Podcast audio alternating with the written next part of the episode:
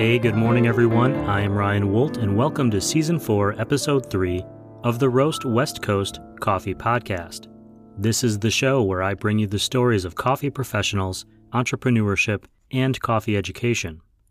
This is our second interview of the season, but it is the very first time we're leaving the state of California to interview a guest. Well, not literally, I'm still producing the show from the closet. But our guest this week is Carrie Elliott. She is the founder and head roaster of Elliott Murray Coffee Roasters, located in Hillsboro, Oregon. I'm going to preemptively apologize for my pronunciation of Oregon. Jillian, if you are listening, I know you've told me I say it incorrectly, but I just don't hear it. My bad. Hillsboro is a suburb of Portland, and Portland has a thriving coffee scene. I reached out to Carrie not knowing that she also hosts a podcast about coffee which I've since started listening to called Drop Temp. Check that out wherever you are listening to this podcast. But please still listen to this show. I appreciate you. Two notes before I fill my mug with a cup of French pressed Nifty 50, which is the signature blend of our newest industry partner, Ignite Coffee Company. 1. This interview was recorded in mid January. I can no longer see ships lined up on the horizon off the coast of San Diego County.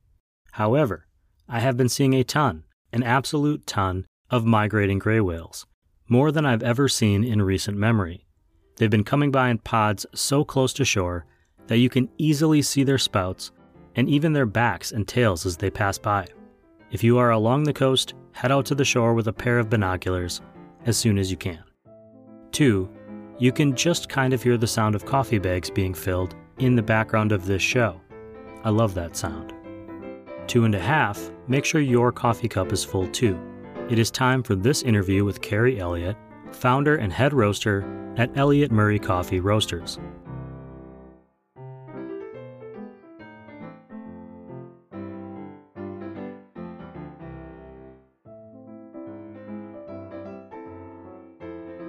so much for having me on. Really appreciate it. I've been uh, all my wholesale clients decided to order all their coffee at once. so I've been running around like mad woman, roasting, packaging, labeling, and trying to get that all situated. So thanks for your. Do patience. we need to reschedule? Do you need this afternoon?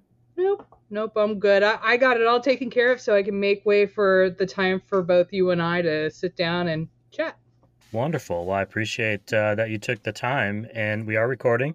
So, uh, if you wouldn't mind for the tape, if you could just kind of state your name, your business, job title, and your favorite movie of all time. Uh, so my name is Carrie Elliott. I am the owner and head roaster of Elliott Murray Coffee Roasters. A favorite movie of all time. I will have to say Tommy Boy is one of my favorite movies of all time. Good choice. Have you watched it recently though? I have not watched it recently, but as a kid, my mom would let us watch it as many times as I want. So my brothers and I would just watch it nonstop. Um, and it's such a great movie. Tommy Boy and oh, what was the other movie David Spade and uh, what's his name was on? Um, Black Sheep. Black Sheep. Chris that's the one. Yeah, yeah. So we we watched. I I went back and forth with Black Sheep and Tommy Boy, but I think Tommy Boy is the top one. That's really interesting that that is like your favorite movie from being a kid, and it's about a small business, smallish, that is going through hard times, and and Chris Farley's got to come figure out how to how to come together. It feels very prescient for the time that we're in right now. You know, it actually does. Now that you're touching base on it, it totally makes sense. I mean, it is such a crazy time with the pandemic, uh, with supply chain and everything. As a matter of fact, uh, I just did, I have a podcast called Drop Temp Coffee Podcast, and we recorded an episode yesterday where we were just talking about supply chain and we were talking about traceability and supporting the farmers. Uh, we had a great conversation with my uh, my friend Jen Hurd, along with my co-host and one of my great friends Tim Howard of Blind Coffee Roasters. So, yeah, we were actually touching base on that a little bit. Well, we'll encourage people, and I'll link to that show for anyone who's listening, so they can go listen to that show. But is that that's actually something that hasn't come up on this show yet before because this is only the second interview of this season that I'm doing. Uh, so I apologize if I'm rusty to you and to everyone listening. But has has the supply chain issues that we're seeing on the news. I mean, I'm in Southern California and I can look out for a short walk from my house is the beach and I can look out and see literal ships just sitting out there. Has supply chain issues that we're seeing affected your ability to trace your product back or are you buying so far ahead because with coffee you're always kind of you're buying lots or you're looking forward, but has it impacted your ability to be confident of where your coffee is coming from? Yes and no. Um, so there are certain coffees where uh, I have not been able to source from where I normally source is because you find that there's a lot of political issues that are happening. You're also dealing with COVID that's impacting the ports and labor shortage as well. You need the people to load and unload the containers. We're not only in Long Beach and Los Angeles, but we're also seeing the backup happening in the Seattle port. So West Coast has been really, really backed up all the way from Seattle all the way down to uh, Long Beach uh, as far as that. Uh, we've been really fortunate to work with various green coffee suppliers um, to be able to contract these coffees out. Are they coming in right away during their normal time? No, but it's getting pushed out about a month or two. And a lot of the struggles I've been hearing from the green coffee importer, again, I just learned about this yesterday talking with Jen Hurd, is there is auction styles where people are bidding for positions on the containers. There is a lack of containers for this coffee to be stored. And so there's just a ripple effect that's happening with from farm to the ports and to us as the roasters. There's so much happening with that. So to get back to the original question that you were saying, in a way I am, but in the way I'm not because I'm fortunate that I'm able to get most of the coffees uh, that I offer to my customers to be able to provide that to them, which I'm really fortunate about. And so I'm still having coffees in stock. Now, am I able to provide a pink bourbon micro lot from Colombia? Not quite. I have to wait a little bit on that again, it's a yes or no answer from my perspective. Sure. Before we get too far into the weeds with a bunch of coffee stuff, I want to learn more about you. You have this coffee company, Elliott Murray Coffee now, and I want to get into that, but I want to know about you. Where where were you before? What were you doing before this? What made you think about coffee as something that was not only interesting but you wanted to pursue as a career? Well, those are like 12 questions at once. I'm sorry, Carrie. I'm just, I'm yeah. rusty. I'm getting into it with you. We'll, figure it out. I'm actually originally from the Southern California area. I was born and raised in Torrance, California. I grew up in a Mormon household. Uh, my family's Mormon. But what was interesting is out on my mother's side of the family, they were all Mormon, but my father's side of the family were not Mormons.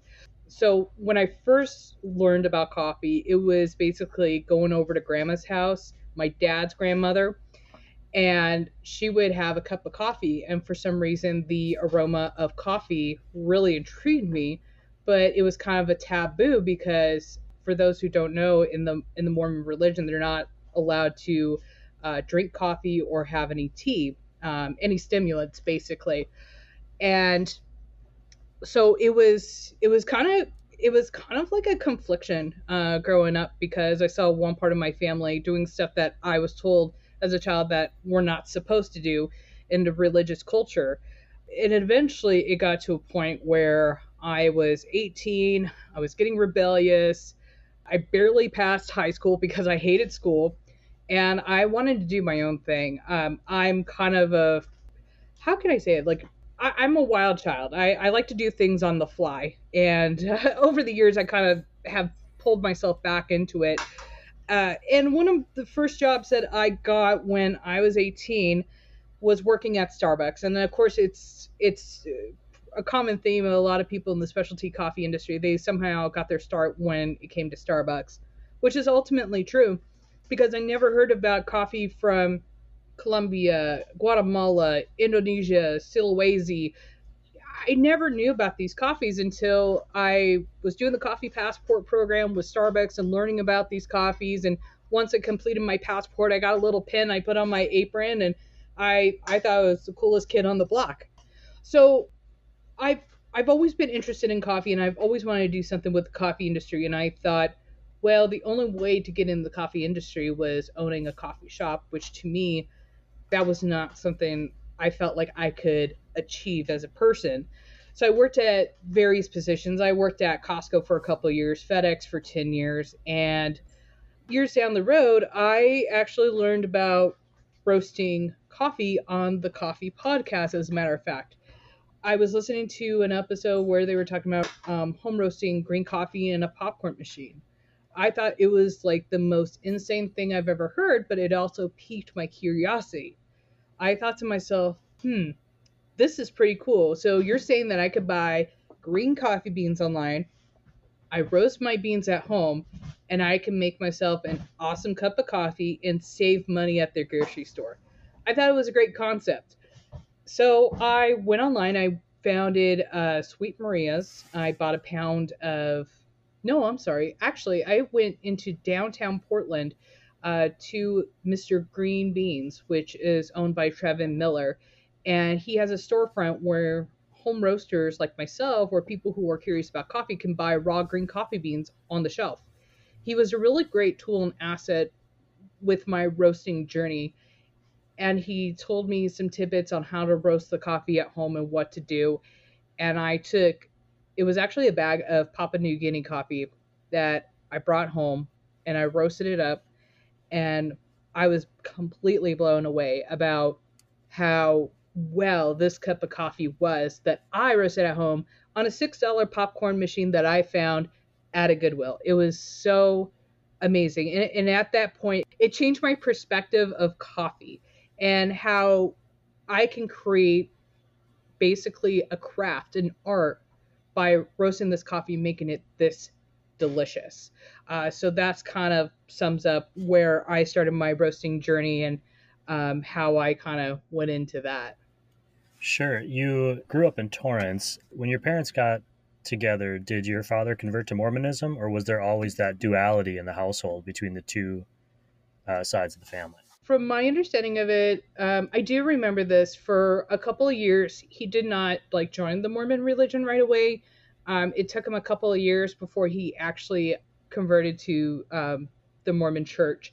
Uh, I think it was basically my parents wanted to make sure we had some sort of stability in the household and being able to uh, learn and adapt to the different values um, that were taught through the Mormon church. And in some perspective, I'm kind of grateful for the different values that I have because I still apply for my daily life.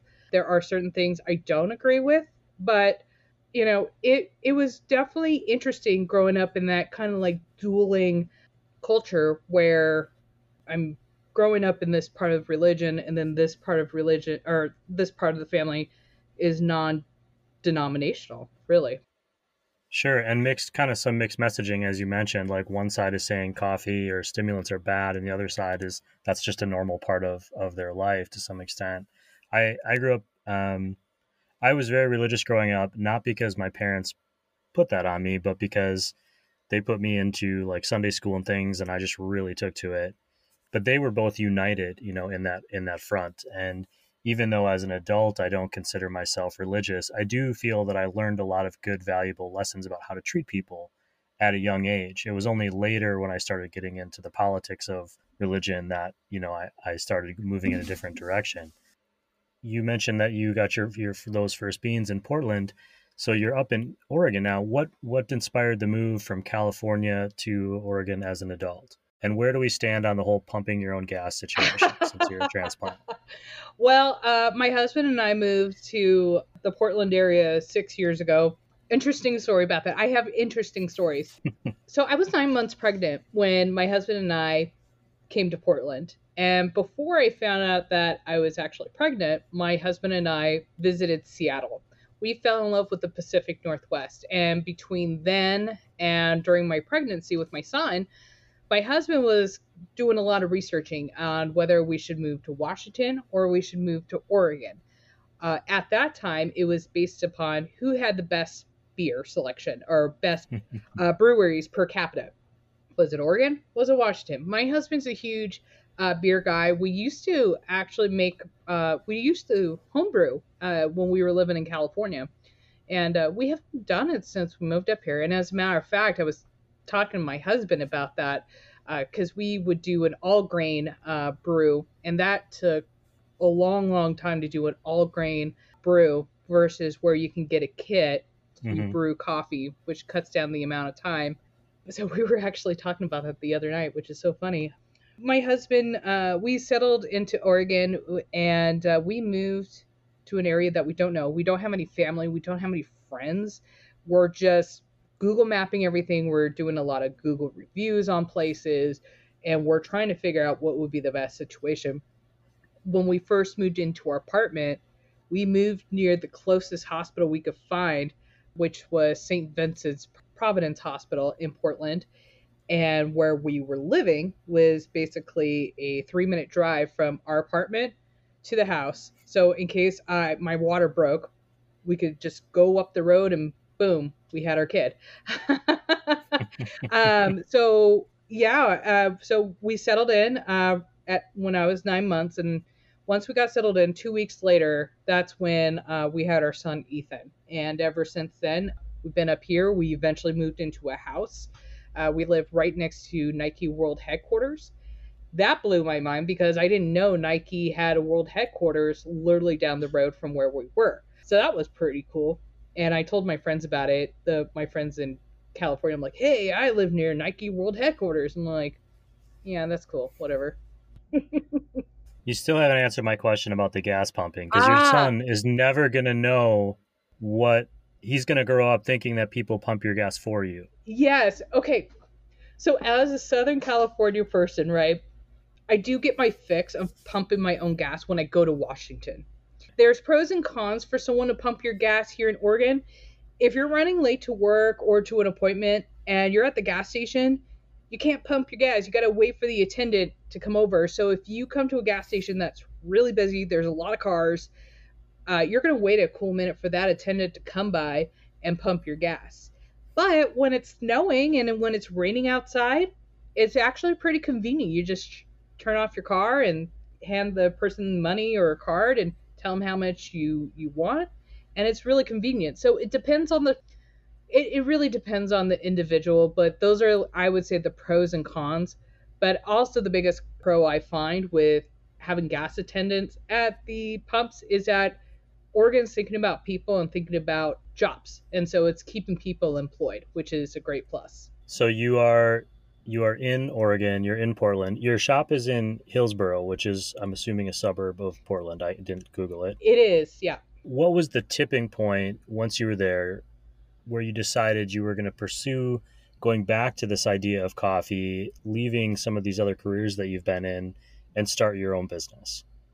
So the entrepreneurial spirit for me was actually stemmed through my dad's side of the family. They owned a bowling and billiard manufacturing called Murray and Sons. My great grandfather and my grandfather back in the 1930s actually founded the company. So they manufactured billiard tables and pool tables. They ended up being really, really successful. And as a matter of fact, the billiard tables that my family produced were in the movie called The Color of Money with Paul Newman and Tom Cruise. Which is a great movie, and everyone should watch that movie. It is a great movie. Uh, I, I, don't want to make anybody feel old, but that movie came out when I was born, it, 1986. So if you do the math there, you can figure out how old I am. But my grandfather had the opportunity to meet Martin Scorsese, Paul Newman, Tom Cruise, and of course, I I grew up watching it because my mother would play the movie or my dad would play the movie and every time that the championship eight ball series classic uh, that tournament scene opened there's a huge logo that says murray on it and it's always pointed out to us look that's our family pool tables. Look at that. So that that is uh that was a really great accomplishment with my grandfather being able to make that deal. Also prizes for the Price Is Right so if you looked at a couple of episodes back in the like late 80s and early 90s, they were actually prizes that you find at the Showcase Showdown Murray pool tables with the big old Murray name right on the side of it. So you had examples of entrepreneurs. I for, did for sure. I did. Uh, it was it was success. Absolutely, it was seeing the success and seeing what my family built because the warehouse that they were in was I wanted to say it was huge. I want to say it was probably like a 4,000, 5,000 square foot warehouse, which is near like border of Los Angeles and Gardena area, very industrial area there. And, you know, just seeing my grandfather doing the work that he did and just seeing the success that I really wanted to kind of follow in the footsteps of the entrepreneurial spirit that my grandfather carried on. Eventually, the business uh, was sold off. Uh, they sold off their billiard division and their uh, bowling division eventually, and my all my uncles and my father retired, uh, liquidated the business and everything. And so, unfortunately, it was the end of a legacy that we had. So for me, I felt that I wanted to continue on the Murray name along with the Elliott name because I wanted to also uh, carry on my husband's family name as well. And I wanted to continue in a way where it was something that really represented me and i felt that coffee roasting really represented myself and that's the reason why i named elliott murray what it is because i, I represent family i represent community and I, I i joke with people i say people come in and they say who's elliott and who's murray and i tell them i'm both and they kind of look puzzled i'm like well think of it this way of victoria's secrets victoria's secrets is actually founded by a man so it's kind of that illusion. And I've had people say, "Oh, it sounds like a law firm." I'm like, "Yeah, I can I can see that. You know, Elliott and Murray, attorneys at law."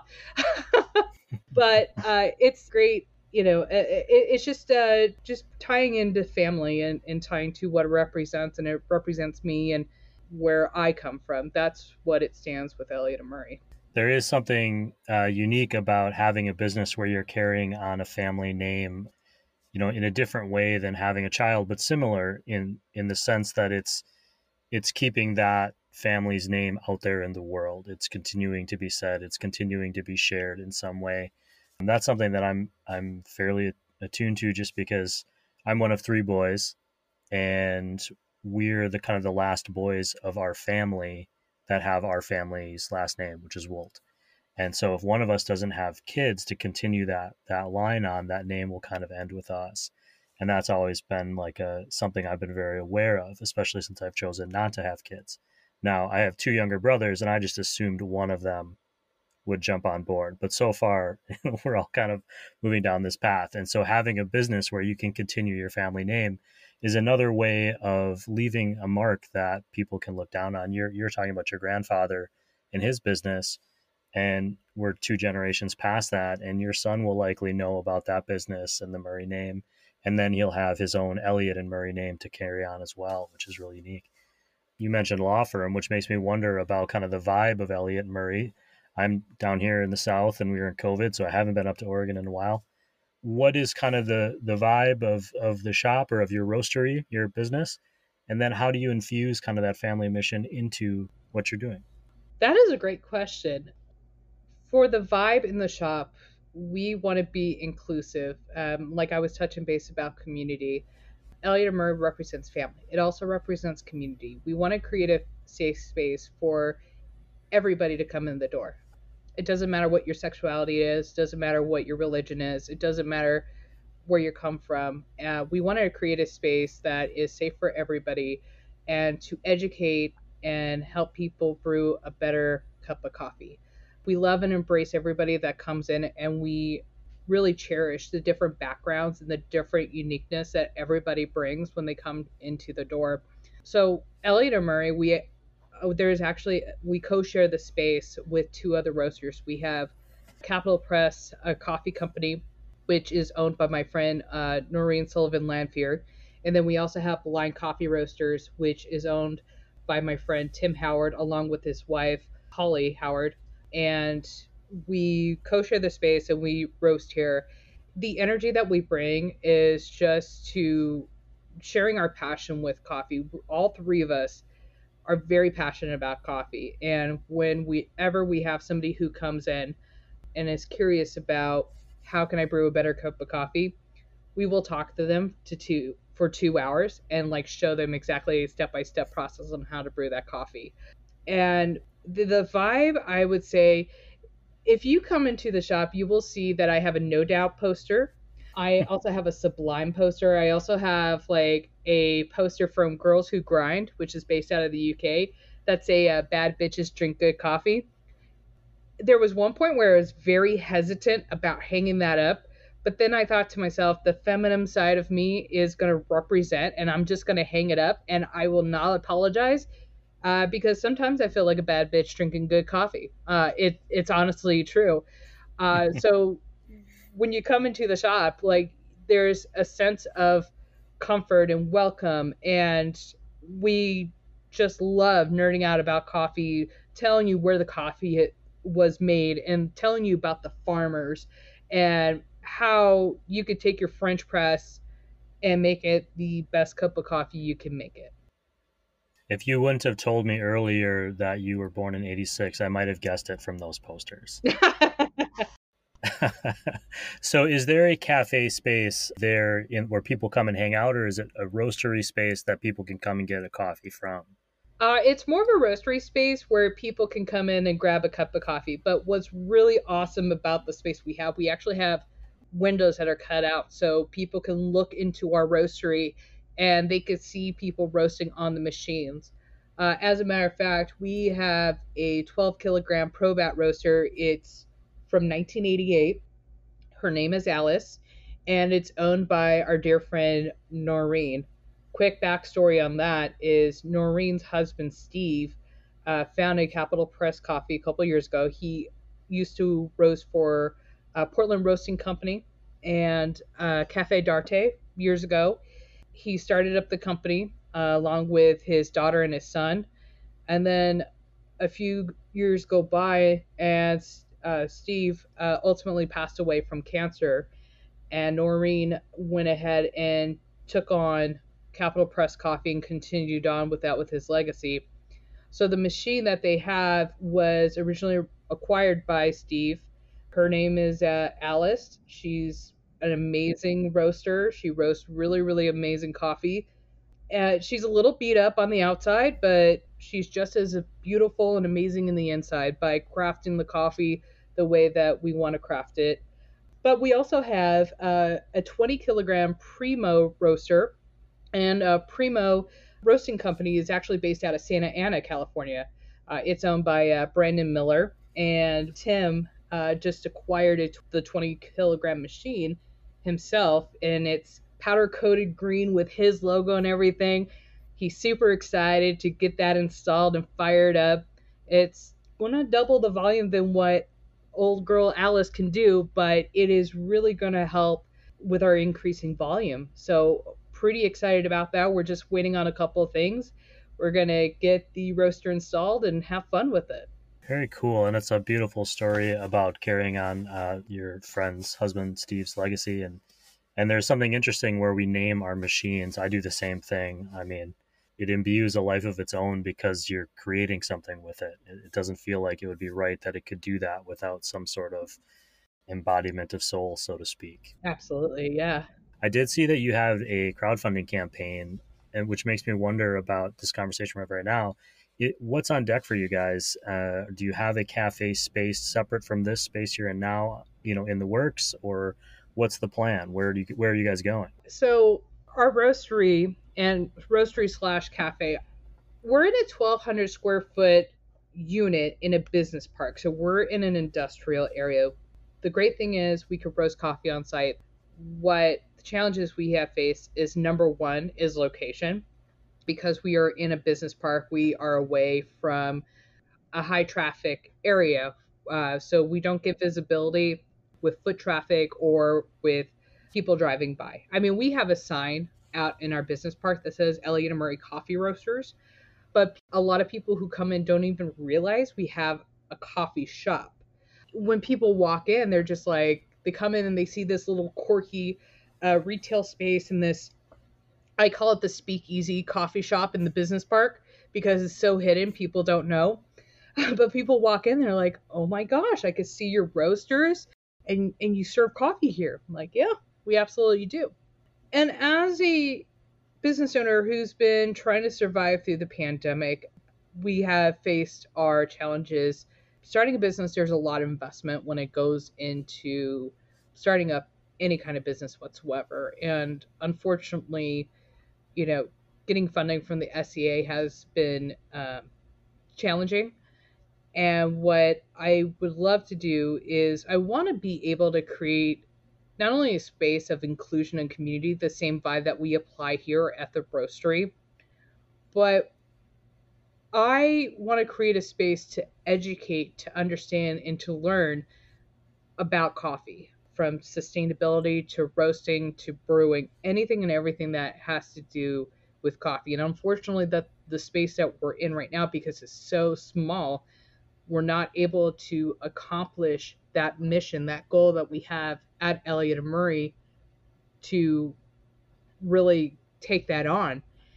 And the goal is to get a location that's outside of the business park so we be able to have not only a bigger space, but we can eventually down the road host classes where we can do a coffee cupping. We can bring in our friends that are working with green coffee importers and talk about sustainability, um, talking about the different farms. Uh, we would love to do home roasting classes. We would love to do like a roasting theory class. We would love to host space for community members if they need to do fundraising for an event or creating like events for like women owned businesses or BIPOC business owners themselves to give them a platform to bring brand awareness of their companies, their businesses. And that's what the goal and the vision of Elliott and Murray is, is again, going back to family, going back to community, education, and that's really what we're trying to aim for this crowdfunding campaign. We haven't talked a lot yet about coffee, so I want to make sure that I don't forget that um, as I'm going. So I'm going to kind of transition a little bit to that and ask you kind of about your philosophy about roasting coffee. I think of where I'm at, uh, far Southern California our coffee scene has kind of a style of coffee that is very popular down here, whether it's medium light roasts, kind of very juicy. You mentioned Ethiopian coffees earlier. I think of Portland as being kind of a hotbed of coffee community and a place, another place in the country, maybe even more so, that has a long coffee history, uh, where your customers are fairly educated on coffee locally. And I'm wondering what your philosophy has been and what you've kind of learned as you've been growing in this company uh, in regards to sourcing and roasting coffee.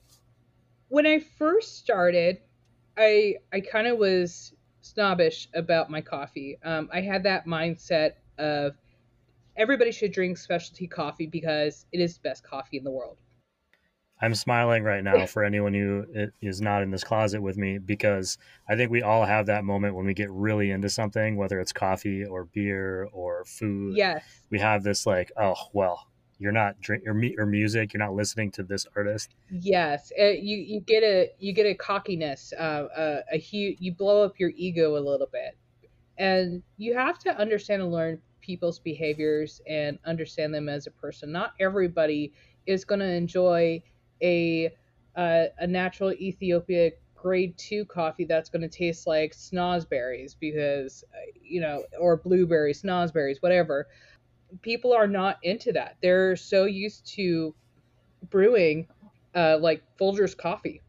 They want something that tastes like what they say is coffee is coffee. And you have to understand and respect that not everybody's going to be into specialty coffee what's really amazing about Oregon is that a lot of people love to support local business. It doesn't matter what industry that you're in, they love to support local, and which I have found fascinating because that is not anything that you find in Southern California in the South Bay. Uh, because there's so many like national brands that are around, there's not really so much local businesses like there is in Oregon, which I really found intriguing, which is really cool. And I really appreciated that more as a business owner. But coming back is I, I, I would get upset because I would have customers come in and be like, Do you have coffee that tastes like Starbucks? And I'm like, honey, I'm not Howard Schultz. Like, there's no Pike Place here. Like, you need to, you need to go to Starbucks for that. Um, you know, But at the same, I, I mean, I didn't say that, but I was thinking that, and I would get upset about it. But um, at the same time, I have to, you know, people want to support a local business. What it really boils down to, they're not actually comparing your coffee to Pike's Place versus your coffee tasting exactly like it. That's not exactly what they're looking for. What they're looking for is something that is close to it, or maybe something that they would just enjoy just as much as that Pike Place roast. So, my job as a roaster, as a business owner, is asking questions. When people walk in, they're just like, hey, I've never heard of Elliott and Murray. I saw that you guys had a 4.9 review on Google. I had to come in and see what you have in stock. My first question is, what are you drinking right now? And what roast do you prefer? And people say, well, I prefer dark roast. I prefer medium roast. I say, great. Do you like something that has more nuts, more fruits? And you kind of just ask questions. Uh, sometimes people will say, well, I'm looking for something with a mild or low acidity or whatever. So you're asking those questions, and as a job as a roaster is to say, well, here's what I have, and you mentioned this note or that note, you're looking for something with that mild acidity or low acidity. This is a great natural Brazilian coffee. It is a really great coffee, very neutral, low in acidity, and it's going to be enjoyable for everybody. So I would suggest that, or if somebody's suggesting, again, uh, Ethiopia that tastes like snozzberries, if I have it in stock, I'll be like, great. You get a really nice high, you know, uh, blueberry acidity with this Ethiopia and tastes like snozzberries, and people would enjoy that too. So it's a matter of me as a roaster to ask questions and to guide them and to educate them in understanding uh, what goes in the coffee and what goes in the roasting process if it gets to that point. For me, I look at roasting as a craft. I look at myself as an artist. And I tell people that you can give five roasters a micro lot from El Salvador and say, here, take this micro lot and I want you guys to roast it. Five of those roasters are going to have their own different interpretations of how that roast should be represented. So some roasters will take it and they'll do a light roast, or some roasters will take it to a medium to dark, or as they call it, American roast, uh, to really have more of a caramelized sugar taste to it. You never know. Uh, everybody is totally different, and I think that's really what's great and different, and especially with the West Coast in general, there is a lot of people who like medium light roast. But what's interesting here, being in the suburbs of Portland, I'm actually finding a lot of people like a medium to dark roast as compared to light roast. My medium and dark actually sells a lot quicker than my light roast coffees. Uh, once in a while, I will have those light roast coffee people come in, but for the most part, that's what I've been finding with my customer base. So it really depends on what neighborhood you're in. Um, if you were in downtown Portland or near that Portland metro area, yeah, you would find more people who are more into the medium light roast because a majority of those roasters in that market, that is what they're offering. I think what I'm hearing from all of this, correct me if I'm wrong, is is just both in the way people are treated when they come in and in the coffees you're roasting, is finding a sort of accessibility both for you creating a product that you feel are comfortable and are proud of and also the customers are comfortable saying yeah this is this i can identify with this. It may not be exactly the same as what i was drinking but i'm supporting a local business. It's in my wheelhouse and now that person is going to start growing with you in their coffee journey. I do find that it's hard. Once people have really good coffee it's harder to go backwards you know what? It it has happened. People who've been uh, buying coffee from the grocery store or um, yeah mostly the grocery store they will come into elliott and murray and they come back and say i'm a fan. I'm a fan for you for life. I will come in here and always buy my coffee. Is it more expensive than the grocery store? Yes. But i know that i'm paying for the quality and what i'm paying for is not only to support you your business, but again, that artistry of a craft, and you're making that coffee so delicious. So that has happened quite a bit. And and like you said, the accessibility. That's exactly you nailed it on the head, and that's what we strive here at Elliott and Murray. So you also have your own podcast, which we mentioned earlier, called Drop Temp. I believe you kind of started it late in 2021. Yes. What is the show about, and kind of what inspired you to start it? so Drop Temp is a coffee collective, a coffee coffee co-op that my friend um, Tim and myself wanted to start, along with our friend Noreen. We talked about the idea of having roasters in our shop and renting it out to other roasters in the area at an hourly rate.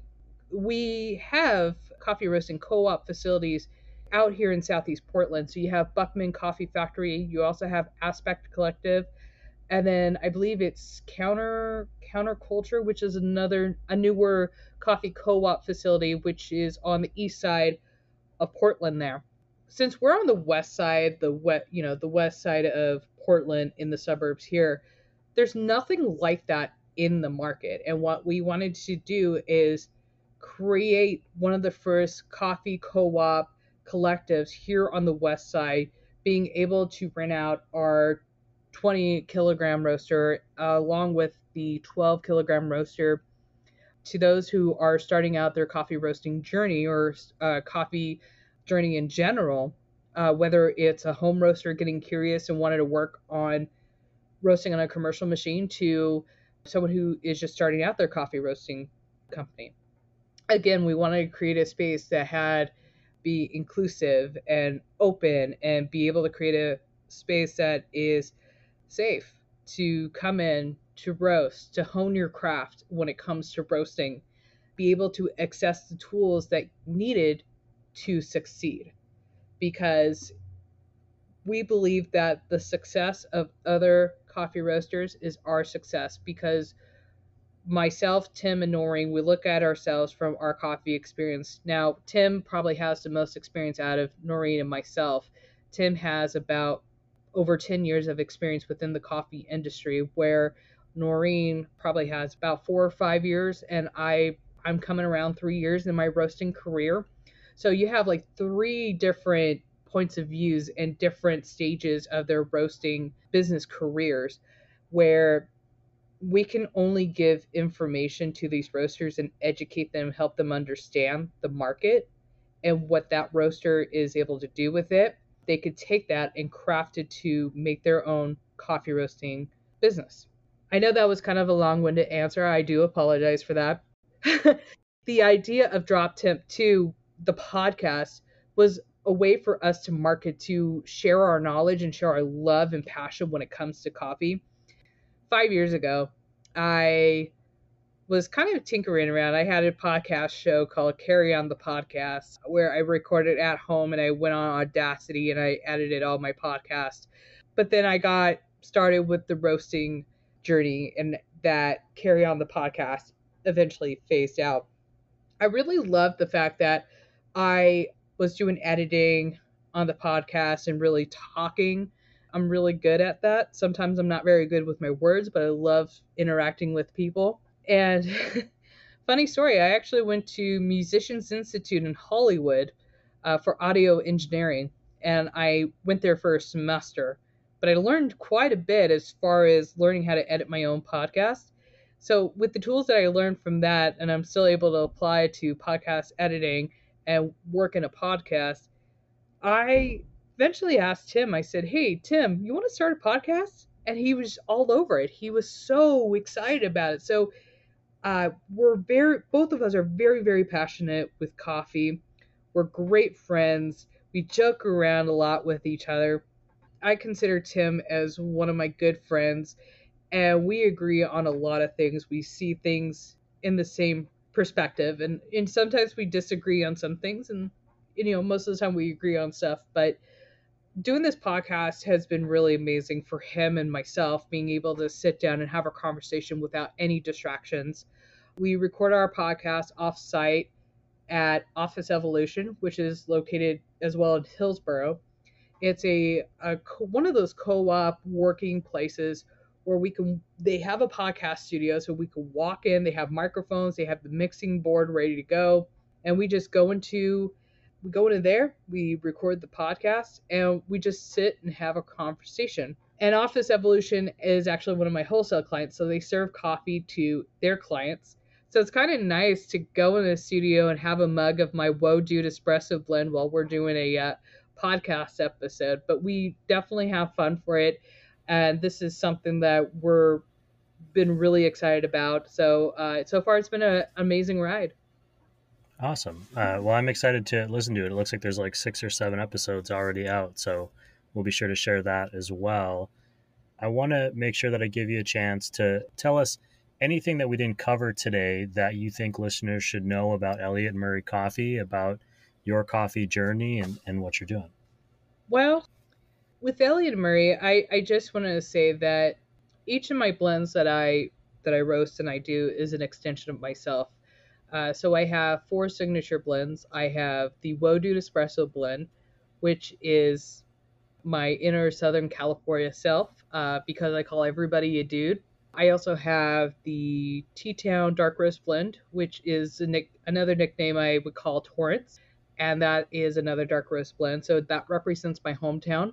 Uh, we also have the Cedar Mill blend, which is a medium roast. That was the first neighborhood that we officially moved into when we moved into Portland. And so that's a representation of a milestone we made. And finally, we have Yukon's Gold, which has my beautiful pit bull dog Yukon that's on the front of the label. So all the coffees are representing not only myself, but it also representing my craft and my passion into what I believe can make a really great cup of coffee and I would love helping people, whether it's from learning how to make a really great pour over on a Chemex to um, just being an ally within the community. Anything I can do to help somebody, Elliott Murray is is there. And so uh, I to close this up, if anyone's interested in the campaign for helping us create our second location as a full cafe concept. I'll provide the link for you, but the project is going on to iFund Women, which is a women owned uh, crowdfunding website that we use to help uh, support women owned businesses like myself. So we have that currently going up there. And um, also check out Drop Temp Coffee Podcast. Uh, we would love for people to check it out, uh, rate our show, give us a review, let us know how great we're doing or how crappy we're doing. But either way, any any feedback we get from the show would be amazing. And I just wanted to say, Ryan, thank you so much for having me on your show and to be able to share all this with you and sharing the message of Elliott and Murray. I think you just did a much better job of like asking people to rate and review than I have done in three seasons of the show. I just I feel so like awkward about it. You know, it really does help when people do rate and review your shows. But uh, so thank you for that. I, I'm not going to let you go before I ask you the last question, which I ask every single guest, which is when you're out and about, you're grabbing a cup of coffee, not at your shop, you're just say on the road between Oregon and Southern California. What type of coffee or what do you order for yourself? What what jumps out at you from the menu? You know, it depends on my mood on the road. It depends. I I don't drink cow's milk really, uh, so I'm a oat milk girl or almond milk girl. Some days I feel like cortado. I also like a really nice nitro cold brew. I really do enjoy that. And Americano. Um, so drip coffee, Americano, cold brew, and a cortado. Those I, I know it's not exactly one, but if I had to pick one out of all of them, I would say cold brew to be honest. Just a straight up black cold brew. I hear that a lot from coffee roasters, and I I'm not I haven't like figured out why that is yet, but I'll be darned. I did have a a very talented uh, coffee roaster here tell me that if he could give his coffee to somebody else, the one that he would choose would be the cold brew because he felt that he could make it the most exact to what he wanted it to taste like. And it was less about that it was cold or hot or whatever. It was that it was the best reflection that he could create consistently. And I thought that was a really interesting concept. You know, I I understand that. I absolutely do. Absolutely. And I don't know, just cold brew is just easy drinking and it's just something to enjoy. Uh, so that I I totally agree with that. I'm always a fan of anything that comes in a can, whether it's a seltzer water or a cold brew or uh, a good beer. Did you and your husband ever? Uh, did you decide that uh, Oregon is better than Washington in beer because we should start this feud with uh, some sort of roaster up in Washington? I I feel like there there's more happening in the beers uh, the the beer brewing scene in Oregon than it is in Washington. I know a lot of people are are going to come at me, uh, but I feel like Portland re- recently in the in the past couple years have really exploded as far as the craft uh, brewing scene and the specialty coffee scene. I haven't seen or heard much coming out of Washington really. I, I think they're uh, they're uh, losing some traction there, so Washington needs to step up their game. All right. Well, you heard it here thank you so much for being on the show today, Carrie. Um, I'm looking forward to the next time it's easy enough to wander up to Oregon and uh, stopping into the shop. Absolutely, the new shop, hopefully. Yeah, come on into to our shop or any of the other shops. Uh, it's an amazing Portland is an amazing place to be. I always make sure to stop in Portland uh, so I can get the whole bowl, which is my favorite food cart. Oh yes, I've heard of that if I'm within uh, 300 miles, I'm going to go to the whole bowl. That's my, my policy. Right on. First things first. Tommy Boy is a pretty great movie. It gave us classic Chris Farley moments like this one. Is this your coat? Don't do it. That guy in a little coat. That guy in a little coat. Don't. that guy in a little coat. That guy in a little coat. Take it off, dickhead. I'm serious. Richard, what's happening?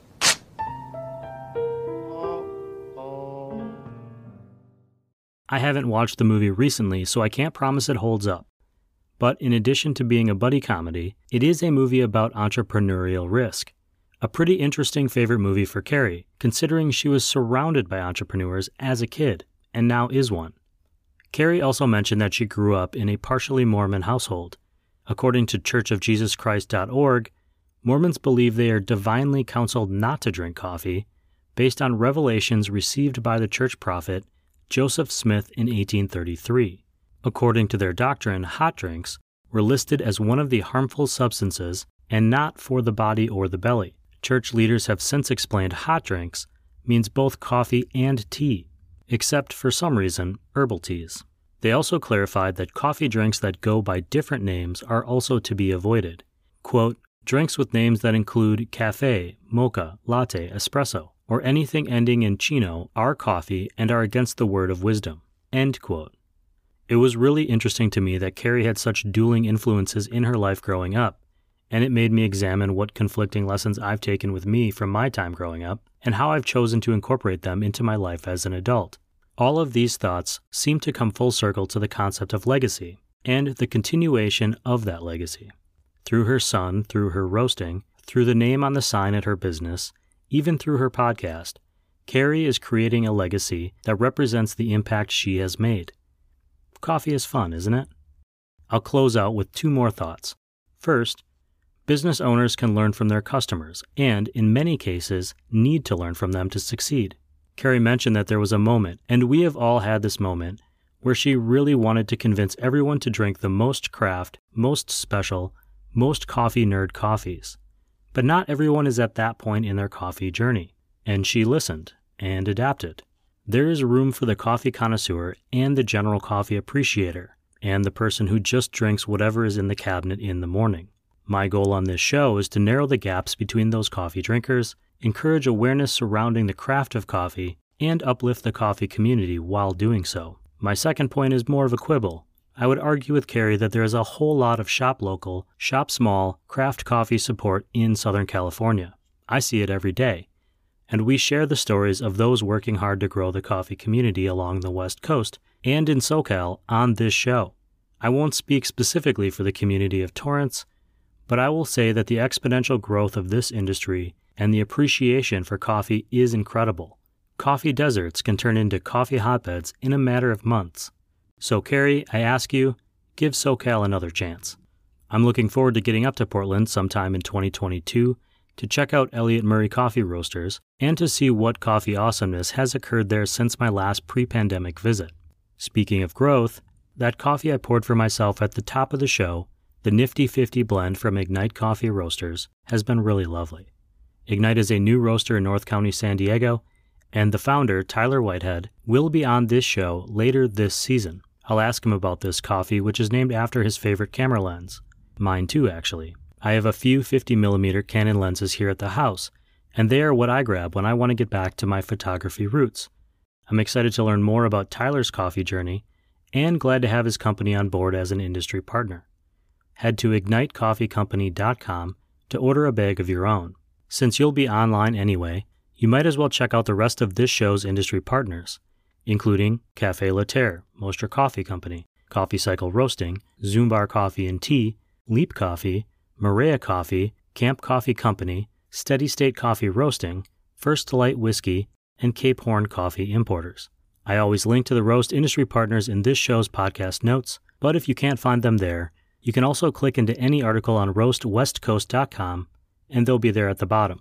I'll be at Camp Coffee Company in a few weekends, Omicron permitting.